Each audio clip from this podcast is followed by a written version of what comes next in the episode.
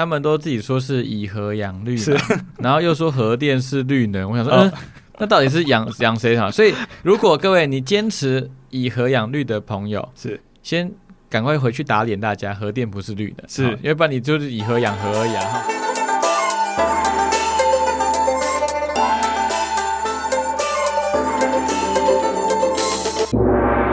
回到天下第一台。我是布谷鸟，天下第一台为您介绍各种世界上的第一，特别是台湾的第一。节目一开始，先让我们掌声欢迎哈喽充能量。Hello，大家好，我们是哈拉充能量，我是瑞克啦，我是艾米。哎，瑞克，请说，你知道在今年十二月十八号啊，在台湾要进行四大公投吗？有听说过，但还不知道内容是什么。然后你知道这个公投对台湾来说是一个全新体验哦。真假？怎么说？因为这一次的公投啊，是第一次不跟其他选举一起举办，纯粹的公民投票日。所以这次有哪些议题要投票嘞？第一个要讨论目前停用的核四是否要启封以及商转发电，这好像蛮重要的。第二个要讨论政府是不是应该全面禁止进口含有瘦肉精的猪肉，这好像跟我们生活也是息息相关。然后第三个要讨论公投是不是应该要跟全国性的选举同一天举办，还是要分开呢？好像也蛮值得讨论的。然后第四个啊，是中油第三天然气接收站迁离桃园大潭的早礁海岸。哦，传说中的早教议题是吗？诶，那这四个议题啊，瑞克你怎么看？其实我还没有想法诶，大家对于这些议题的了解程度都还不深。对啊，我就是这样。然后目前台湾各个主要政党的立场也不太一样。嗯，所以现在有个非常赞的 p a c k a s 公投议题串联活动。哪里？公投单选题，讲你个圈叉。什么是圈叉啊？圈叉就是让你尽情讲个痛快啊。哦，是不是大家在讨论的那个几个同意，几个不同意啊？诶，这个活动啊，就是希望听众可以明白了解各个议题的正反方论点以及看。法不是只是以几个同意几个不同意就去盖章，so ga 了解过后再依照自己的意愿去投下神圣的一票。哦，主办单位还特别邀请了四个主要政党，针对公投议题做了简短的理念阐述，一次就让你听完政党理念懒人包。哎呦，不是自嗨活动哦，要大乱斗了吗？还有七档节目针对四个公投议题做深度的讨论哦。有哪些 p a c k a g e 节目呢？合适议题有陪睡小姐，睡到的睡哦，以及临时想株式会社。莱猪议题呢有事实胜于雄辩，以及哎学长学长，公投议题由古今中外及人民告解室，最后的早教议题则是由天下第一台与学长学长担纲讨论。而且听说啊，这些节目都找了一些政坛的神秘嘉宾参与讨论，只要上节目资讯栏的活动网站，就可以收听到这些节目以及政党的讨论，以及公投懒人包的整理哦。想了解公投议题，来这边就对喽。希望大家都能够多多参与台湾的议题制定以及讨论。十二月十八号公投日，除了出门投下神圣的一票之外，公投单选题讲你个圈叉，听了再上。接下来把主持棒交给天下第一台，Go Go Go！温馨提醒，这一集是天下第一台加码送的和四议题深度讨论的下一集。如果还没听上一集的朋友，可以先去听上集哟。大家听完之后，也记得去听原本天下第一台负责的早教议题以及其他 podcaster 的节目哟。现在让我们掌声欢迎地球公民基金会副执行长蔡中岳！说中国一直盖核电厂嘛，我说盖在一些相对人比较，虽然它的。像它有一些核电厂确实也盖在海岸边啊，是人口比较住的这个地方。嗯哼。可他们的核废料处置厂据说都往这个，据说啊，因为就没有没有实证啊，对，无法实证。但他们确实就往这个西北边送，嗯哼，就是比较没有人的地方可以做核废的处置这样子。是。所以这都是一些很基本的问题。嗯哼。所以我一直觉得，只要台湾民众稍微理解合适的根本问题，嗯。你说怎么可能会支持他要重启呢？就你要用新式核电啊，什么欧洲在用的新核电，那可以再讨论嘛。可是核市场真的跟你想象的什么新核电，它那个落差太大太大了。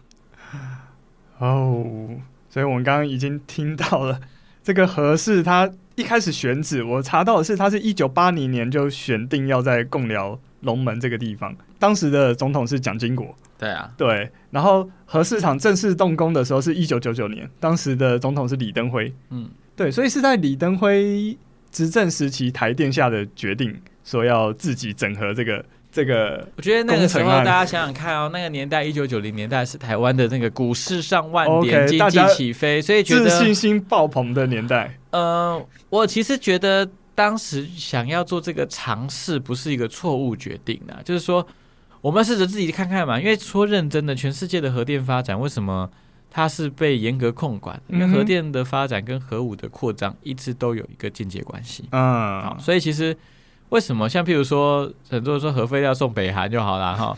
为什么没有支持送北韩这个主张呢？理由也非常清楚，因为他就是担心你核武扩散。好，所以因为这就是一个，啊、所以不可能送北韩啊啊，不行，因为联合国已经规定了，就是各国的核废料得自己处理。嗯，我们我们好，那我们来谈一下核废料哈。我们偶尔会听到说核废料已经有处理方法了，不是科学问题，是政治问题。嗯，还会说到一个说法，说核废料可以送出国处理，都是反核人士在阻挡。是，好，来，我们先处理送出国哈。送出国处理呢，基本上是送到法国有再处，就全世界有再处理技术的国家不是很多哈。嗯、法国那个 Areva 公司算是一个大概就公认在处理的这个技术的公司。是，那它再处理怎么样？它是把这些高阶核废料，嗯、我们核废料分低阶、高阶哈。低阶就是那个大家看到蓝雨一桶一桶的，嗯、大概三百年回到环境背景，它就是你去核电厂里面会穿防尘衣嘛，啊、或是里面一些。设备会有这个高辐射剂量的影响，是。然后呢，它不是把衣服直接塞进去，它是会做减容，哈、uh，huh. 就有个减容中心烧一烧，哈，烧掉变成灰的时候，uh. 那灰还是有辐射，是装到那个桶子里面去，嗯，三百年左右，那个放在蓝雨十万桶就是这个桶子，OK 是。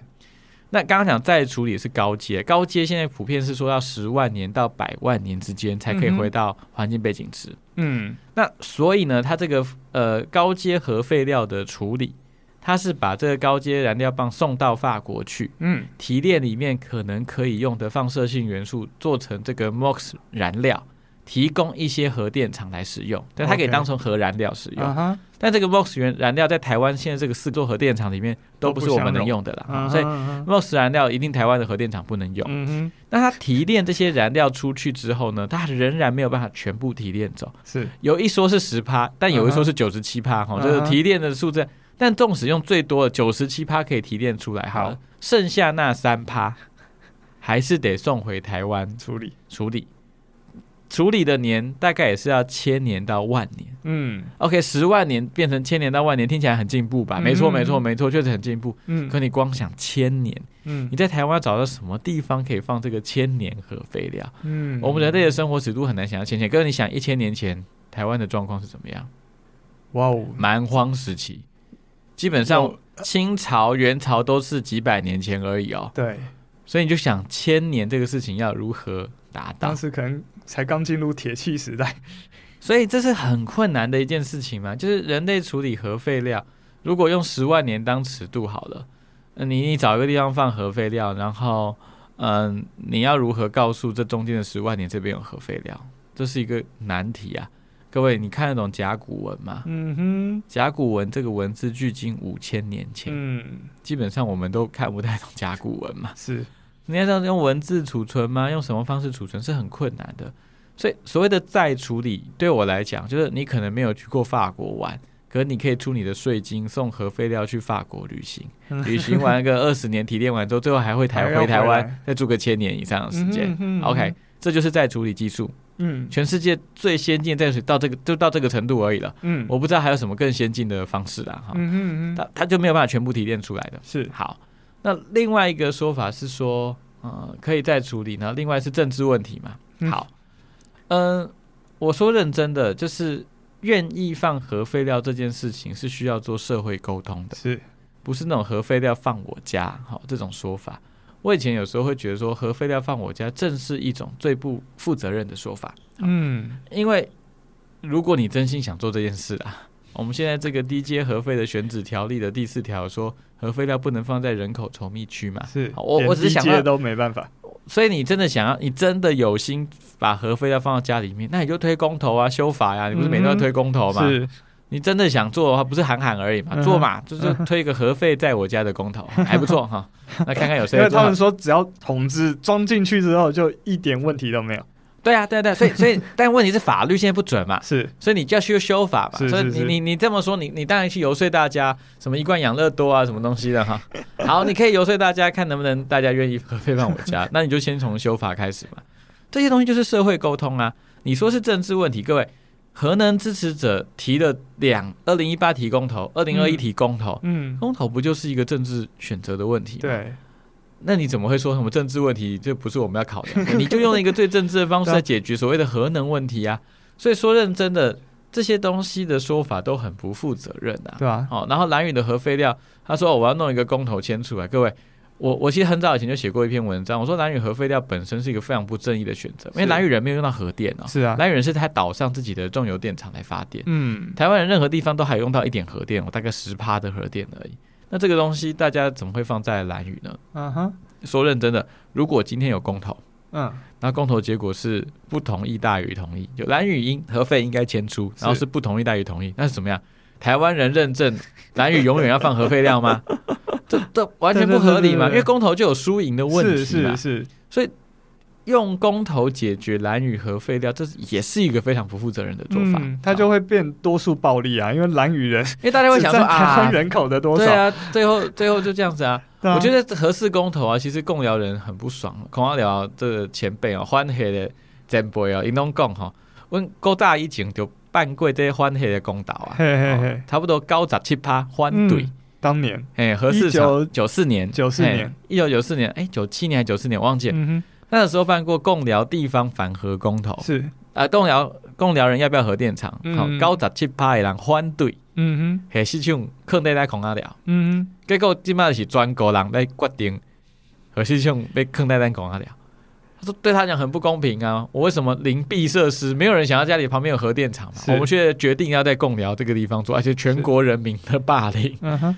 所以说认真的，就是到底这种邻避设施是不是可以透过公投来做决定？啊、然后当地人是不是就得承担？嗯、这是另外一个在公投上面政治思维上面我们要思索的。但回到核废料，所以你今天这些低阶核废料就是需要从蓝屿迁出啊？你要不要好好去沟通哪里可以迁出呢？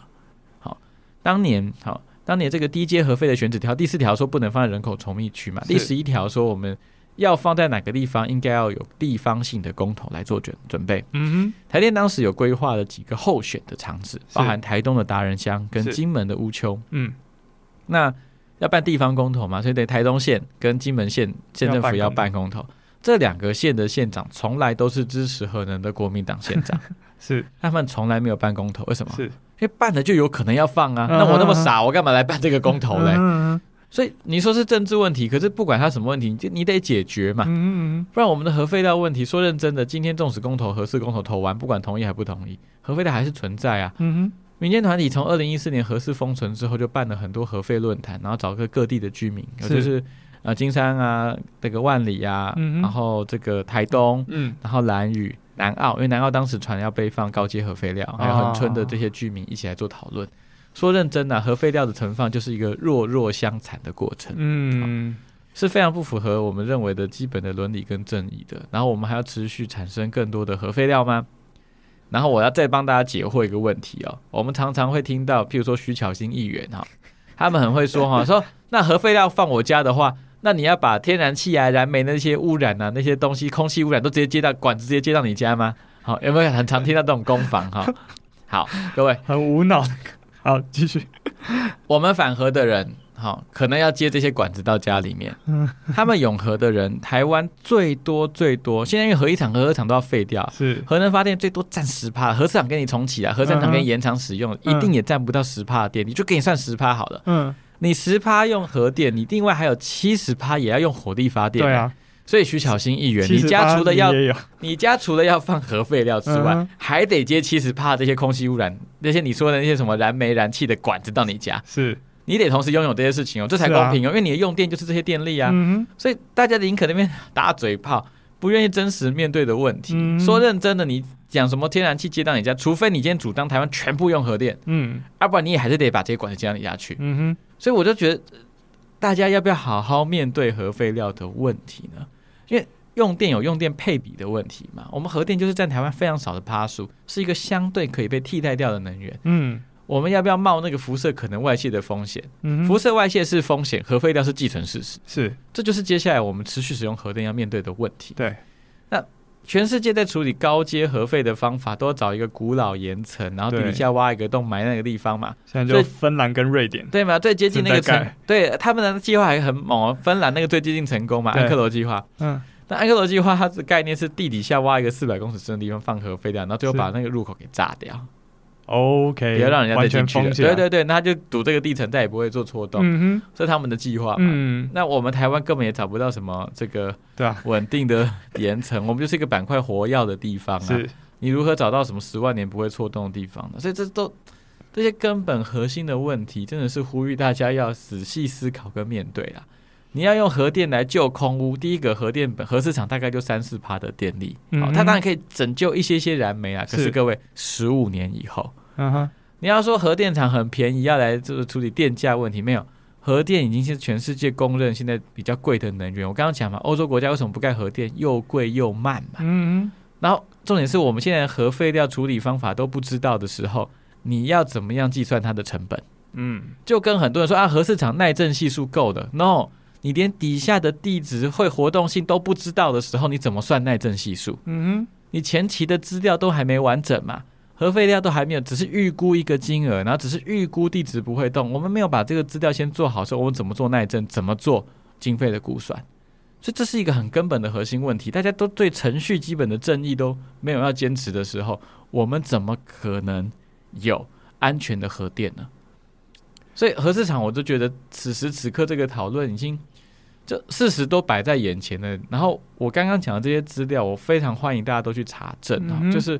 我有十足的把握，这就是一些事实了。嗯，然后大家电视上也都说了，那你要不要去认真看待这些资料呢？我刚刚也提了很多核能支持者的说法，嗯，如何他们的说法是被挑战的这样子。嗯，那当然，如果今天这边有更多的这个问题，你要问都可以问哦，因为我自己觉得 核四没什么好辩论的，真的。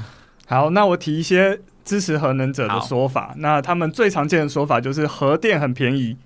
那你刚刚就有说。呃，核废料的处置，他们都说他们已经算好了核废料的处置了。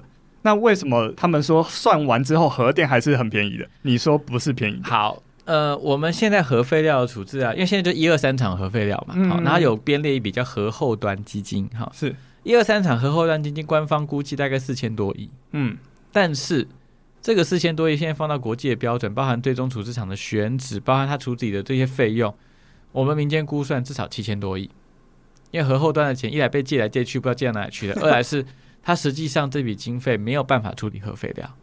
现在还说认真的嘛？台湾现在就还没有办法处理，连第一阶厂址都还没找到。对啊，就是现实状况。对现实状况，那他们所谓编列预算要处理四千多亿的钱，现在已经至少要七千多亿。嗯，所以那个成本摊提回发电成本上面的话，都不是这样子算的。嗯，再来，再来哦。他们在算这些成本的时候，有没有算到核电厂后来因为福岛核灾去加强它的耐震工程？核市场现在还有做地质钻探这些调查要不要钱？嗯哼，这些成本都应该要算在核电发电里面呢、啊。是，所以这些成本就是过去台电都没有做估算，都没有，所以才会有。所以很多人说嘛，如果今天核市场不能使用的话，两千八百多亿化为乌有，不是化为乌有，它就要算在核电发电的成本里面啊。你把它算进去里面，你看核电便不便宜？就根本这种大家不愿意面对现实，嗯，这些新建的成本、废料的成本跟这些预估，就你没找到方法前，你怎么预估经费？你现在纵使预估的经费，也都被大家认为是低估的嘛。所以你要如何去算什么核电很便宜呢？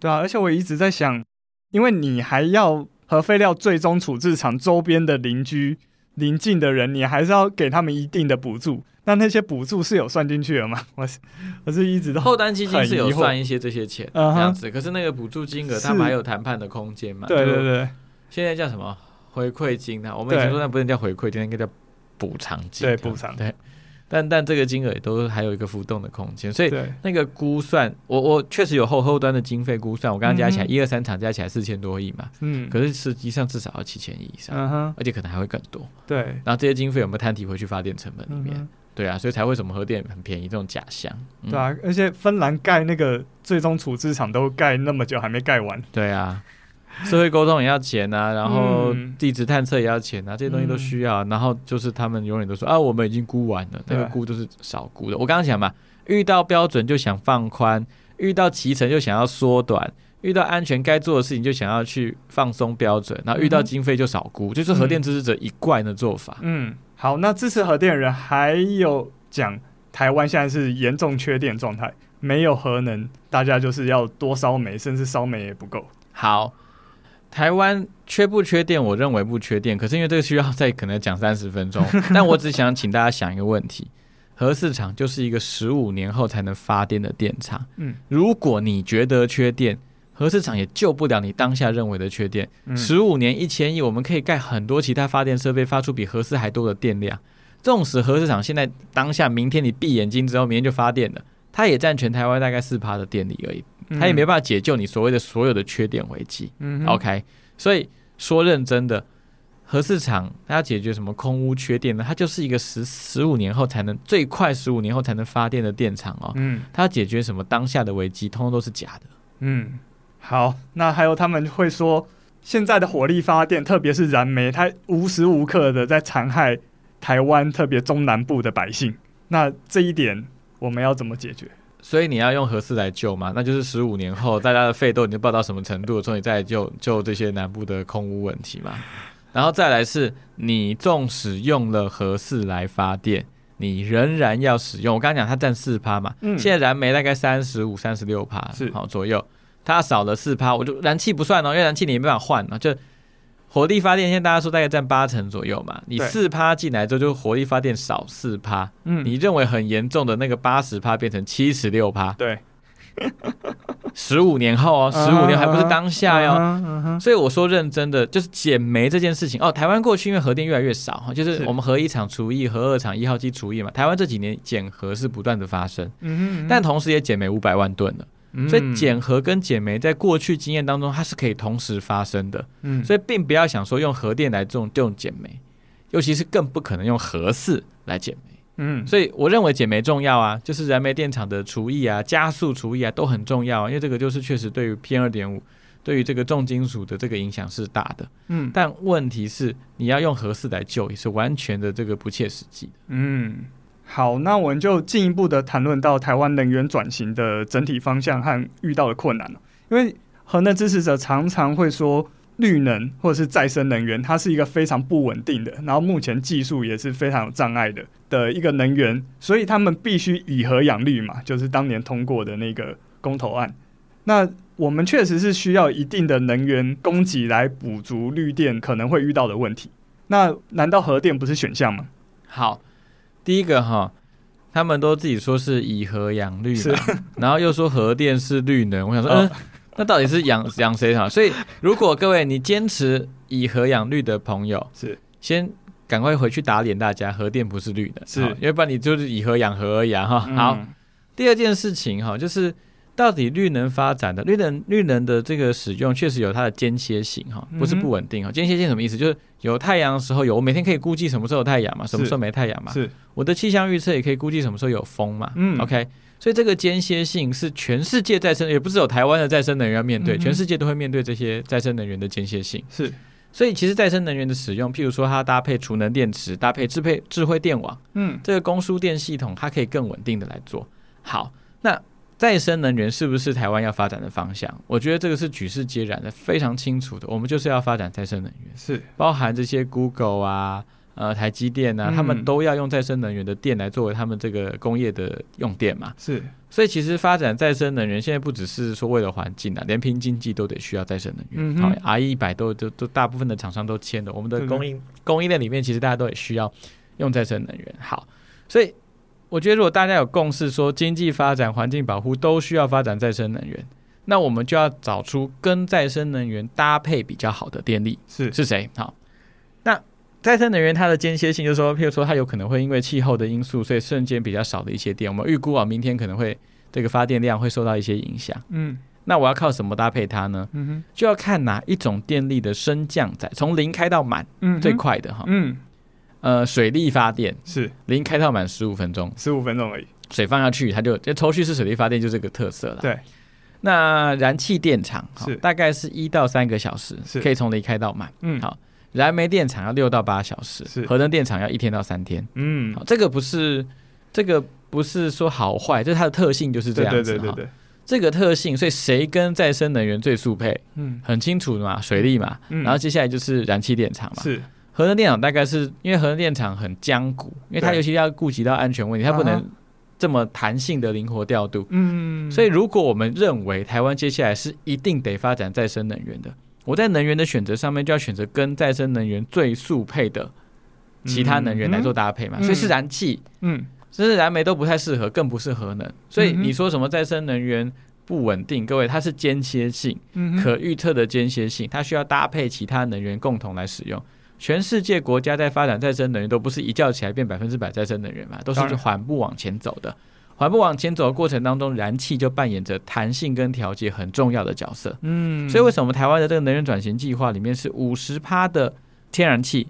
配上二十帕的再生能源，还有三十帕的燃煤，二零二五的目标是这样的。是。天然气这么多，除了天然气的污染比较少，嗯，然后对于这个弹性调度上面搭配再生能源也是比较好的，嗯，这也是全世界公认的方向，嗯，所以各位你不要再想说什么啊，再生能源不稳定啊，我们等它稳定再发展，没有那个太阳就是指白天有晚上没有，它不会变成二十四小时有太阳的，嗯，所以这个特质你要去掌握，然后搭配我们的输配电系统，搭配储能系统，嗯，搭配。比较好的这个在这个既有的能源弹性高的既有能源来做使用，才慢慢的让台湾走向百分之百的再生能源，这是一个必经的道路，而且是一定得走的路。此时不走，你过隔五年、隔十年再走，还是得走一样的路。为什么现在不上路呢？嗯，但他们会说天然气有储存天数的限制，是。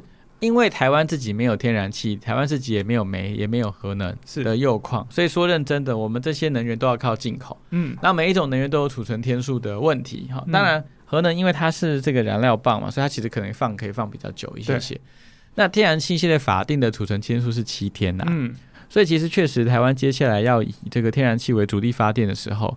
呃，我们之前也有在讨论，是不是要去修正，就是天然气的安全储存天数可能要变成十四天，变两周，嗯，变。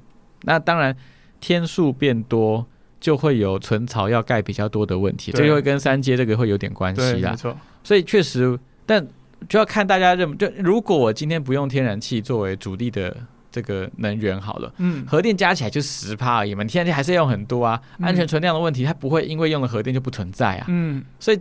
坦白说，就是安全存量这个问题是可以另外再讨论的，然后这个是法律可以规定的，然后是可以用设施新建来解决的，只是设施如何盖到适得其所，而不是过量新新建这些设施，就是台湾社会可能要讨论的，因为它就涉及到风险的问题。对，所以我自己是觉得，那大家常常会举一个例子，说说啊，什么中国把那个呃什么台湾海峡封锁啊，天然气船进不来啊，对，好，各位。他如果进到这个状况，基本上就是准战争状况。他不会只赌天然气嘛？什么运输通通都不准用嘛？对不对？是。所以其实。我自己是觉得这种状况，它如果发生的话，就是一来是我们安全存量提天数拉高，是做一个预防。是，可它封个两天，其实大概全世界就知道这是一个准战争状况，就会有各种阴影。因为它不会只不不准你天然气船进来而已。嗯煤的船还有各种进出口的船没有办法通过，都都会发生同样的意外啦。嗯哼。那确实比较大的影响，可能是如果不是有中国封锁，而是气候封锁，就是。因为海象的关系啊，比较差的话，船一直靠不了岸。对对对对，所以其实所以提升安全天数这件事情，可能有它的必要性，尤其是接下来以天然气为主的这个这个发电模式的时候。嗯嗯嗯。好，那讲到天然气的话，我们用十分钟来讲一下三阶好了。哈哈，好啊。对，那三阶现在明显的以刚刚说的论点的话，三阶是不是就非常的重要？它的天然储存气槽。以及它的那个港口接收天然气的那个港口，但是它同时又会破坏到早礁。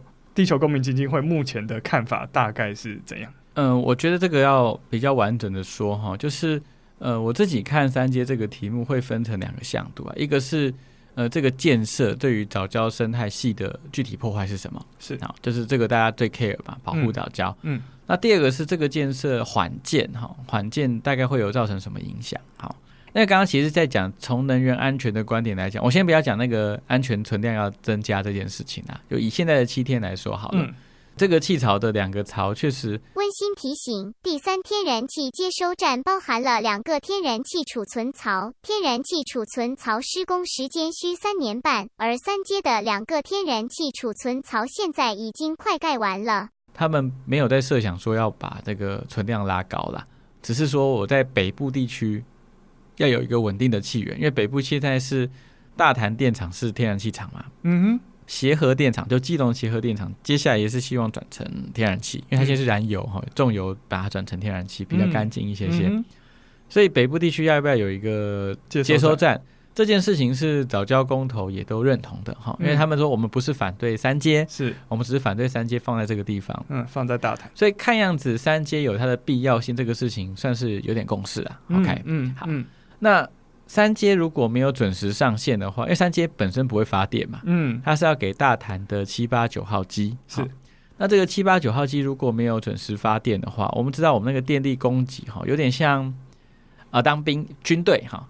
军队要维持一定的兵力嘛，嗯，对手越强，我的兵力要越增加，嗯，OK，但军队里面的人老兵就要退休啊，因为老兵持续打，他比较容易受伤，比较容易打一打就没有体力了，会出状状况嘛，所以时间到了要退休，嗯，那有老兵要退休，是不是就要有新兵进来，嗯哼，才能退休，我才维持一定的战力嘛，对不对？战力一战力值一百，好，我现在有有两个老将要退休，我继续补一些新人进来嘛，没错，对不对？而且因为对手越来越强，现在一百可能希望整体战力值变一百零一、一百零二。好，在这个情境之下，我们要想的是，今天如果新兵就是大谈七八九号机进不来，就会有一些老兵必须要延长他的使用时间。是好，不能退休。既有这几年本来要退休的电厂，我其实数给大家听啊，高雄兴达啦。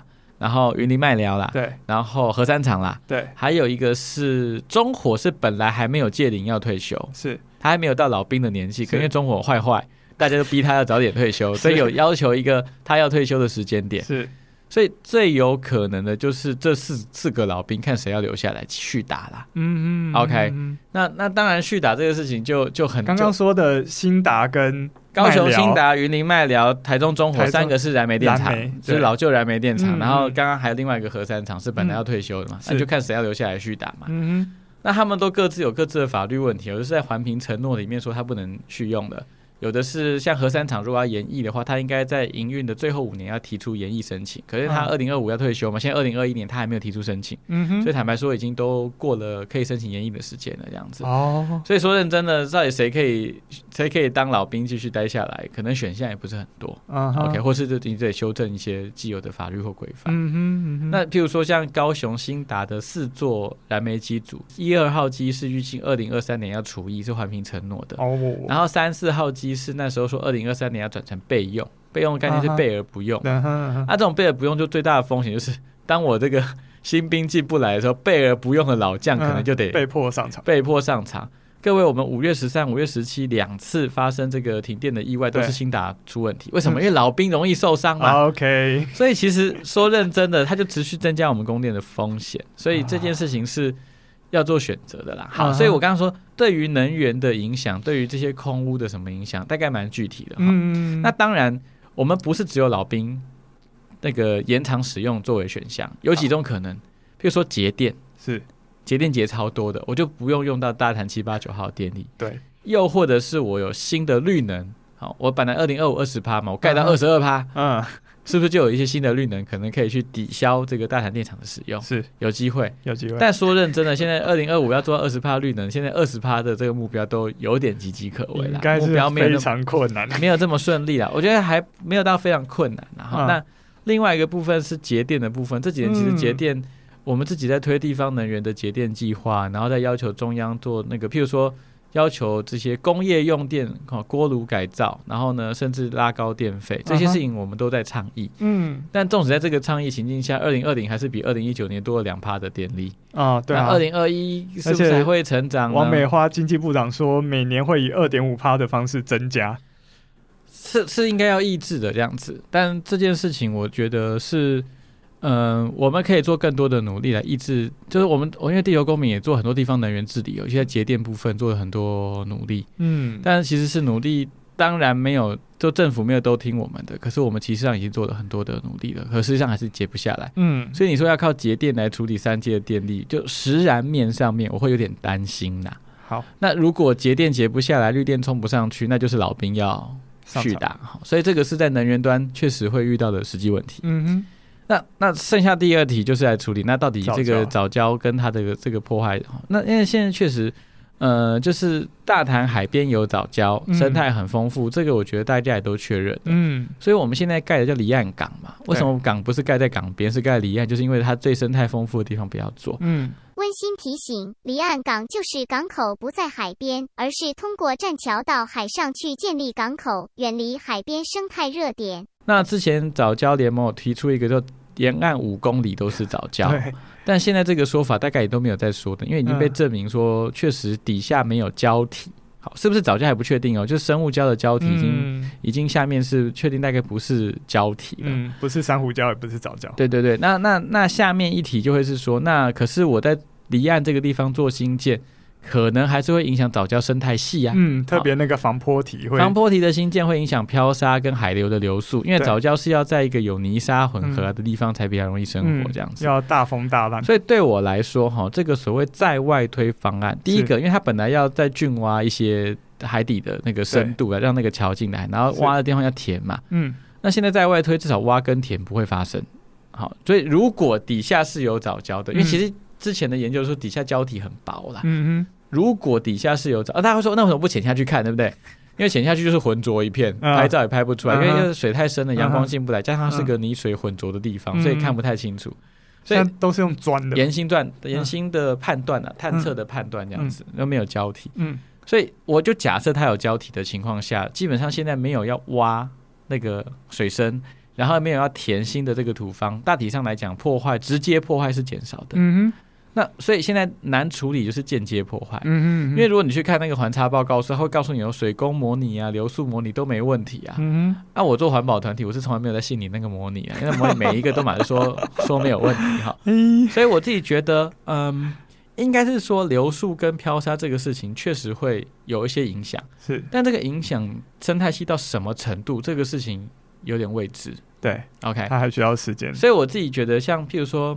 地球公民的主张，哈，就我们会说，呃，生态的疑虑大概到，就我们既有的资讯大概判断到这个程度了。嗯，那当然，很多人有一些专家学者说，现在在外推盖港的地方，嗯，已经不是早教生态系，那个地方叫亚潮带生态系。嗯哼，但是我就把它当做两说并列了，就是有早教生态系的说法，也有亚潮带生态系的说法。嗯，OK，那确实盖东西下去之后，流速漂沙会受影响。是，那盖的人说。这个影响都控制在水工模拟里面没有问题，然后反对的人觉得说你一定会造成很大的破坏，是，但那个破坏是什么，其实也很难具体的说明。嗯、OK，所以这个叫已知讯息。是我我我们也要做判断，说我要选哪一边哈、嗯。但但那确实这样子，尤其是我觉得环境开发最大的特色是它的不可恢复性，下去之后有可能不可恢复。嗯，所以对于早教实际的挖的那个破坏，我们可以说它减缓了。是，可是对生态系的影响未知。嗯，说实在是未知的。嗯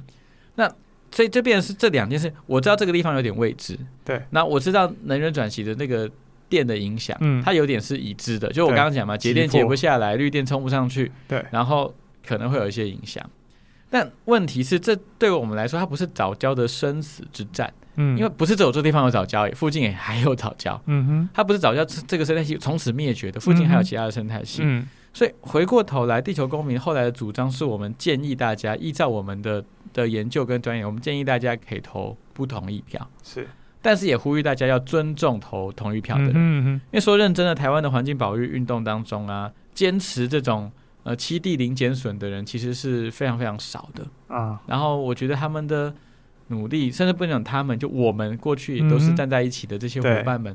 其实都觉得这件事情是重要的，嗯哼，弥足珍贵的，是，所以我其实很尊重一些这种这种保护人士，他们选择了呃零减损的逻辑，嗯，来来做这样子的保护工作，这样子，但确实它可能是一个权衡的问题，所以我们后来去自己自己的研究，可能对于能源安全有更多的一些讨论跟影响的时候，我们要回过头来想象说，哎，到底呃哪一种选择是对于台湾当下比较好的？二零一七年那时候，早教的这个三阶的环差通过的时候，我们是反对这个环差的嘛？我们认为过程瑕疵很多。没错，当时如果能够把这现在的所谓台北港替代方案丢出来的话，说不定二零二五年台北港可以盖好。嗯，可是当时这个时间点有点错过了，这样子。所以在二零二一的当下，就是我觉得，如果你对于政府的行政程序不满意，我觉得这个行政程序我最在乎它，我就政府不能蛮干做事情，是，那你就投下同意票啊，没有就给政府一个教训嘛。嗯、是，但我们认为公投不应该只是给政府教训，而是台湾人未来生活要选择什么样的空间跟想象啦。全民一起承担这个选择。呃，对，所以其实。呃，那种投票行为很复杂。你是因为什么原因素投下这一票？你个人提摩机的问题，嗯哼嗯哼，你对行政程序很坚持，你对于七地的零减损很坚持，但你对能源安全有一些坚持，可能就会投下不一样的票。所以我觉得就是我们自己以组织的立场是建议大家投不同意啊。嗯，但是。呃，也觉得投同意票的人，我们都非常的尊重，嗯、也知道他们的想法是什么。嗯嗯、那如果你只是要给民进党一个教训，投同意票，那我尊重嘛，就投票行为本身就是这样子。是，可是你要想想，是你教训民进党的同时，肯定也要承担一些教训后的一些后果影响。对，嗯，好，我已经放弃抵抗了，就是合适这一题，对我完全被说服了。那所以，呃，最后一点点时间，再麻烦。中越跟听众朋友呼吁一下，合适要怎么投？我想，其实刚刚前面讲的这种从先天不良哈地震，然后盖在人口稠密区，后天不佳盖的时候滴滴答答一堆东西没有弄完，系统整合也没有做好成功，还有最尾巴的管理和废料都没有办法做好处理的时候，合适绝对不是我们的选项啦。那这个孔阿寮这些前辈们呢，以前芙蓉沙滩是完整的，因为盖了核市场，所以这些效应，所以沙滩慢慢的减损了。嗯，我们很期待的是，再过十年之后，有机会你可能带着你的小孩，或是你跟你亲密的人，再到芙蓉享受海洋音乐季的时候，可以跟他们说、嗯、啊，当年那个有个核市场，但经过我们的努力，让这个沙滩回到沙的样子，让孔阿寮的人回到他本来的生活里面，然后我们可以拥有一个没有。核灾威胁的未来，所以很呼吁大家，今年的十二月十八号重启核四公投案，可以坚定的投下不同意票，让台湾迈向一个没有核灾的未来，让台湾迈向一个充满风光跟期待的未来。好，我们今天谢谢地球公民基金会副执行长蔡宗岳，谢谢大家，谢谢，谢谢，拜拜，拜。好的，这一集终于结束了，非常感谢听完两集的大家。我觉得这一题呢，是这次公投里面，甚至是公投历届以来，我觉得最重要的一题哦，因为它几乎影响到了台湾全岛以及数千年后的台湾哦，所以我恳切的请大家好好的听完这两集。以及把这两集分享给你所有会去投票的朋友，也希望大家听完这两集之后，不管怎样，要尽好公民的本分，在十二月十八号那一天到投开票所去投下您认为的答案。好，这一集就这样，接下来呢，会有一集继续聊我之前还没聊完的。耀天丁西带凶贼的罪旗这一款游戏里面提到的一些历史的部分，那特别是清领时期东亚最大海贼王蔡牵及蔡牵骂，还有他们大秘宝的故事，还有这个游戏的各个彩蛋，带你认识日治时期的台湾。那公投呢，还没结束，我还会再做一期公投的历史，以及我们该不该公投，公投的题目又应该怎么制定。怎样的题目比较适合公投？还有公投榜大选这一题，大家应该要怎么投？好的，接下来节目依然非常丰富，请到 Apple Podcast 给我们五星评价，以及不管你用什么平台聆听，请订阅追踪我们。我们也有 Facebook 和 IG，请按赞追踪起来。天下第一台，我们下次见。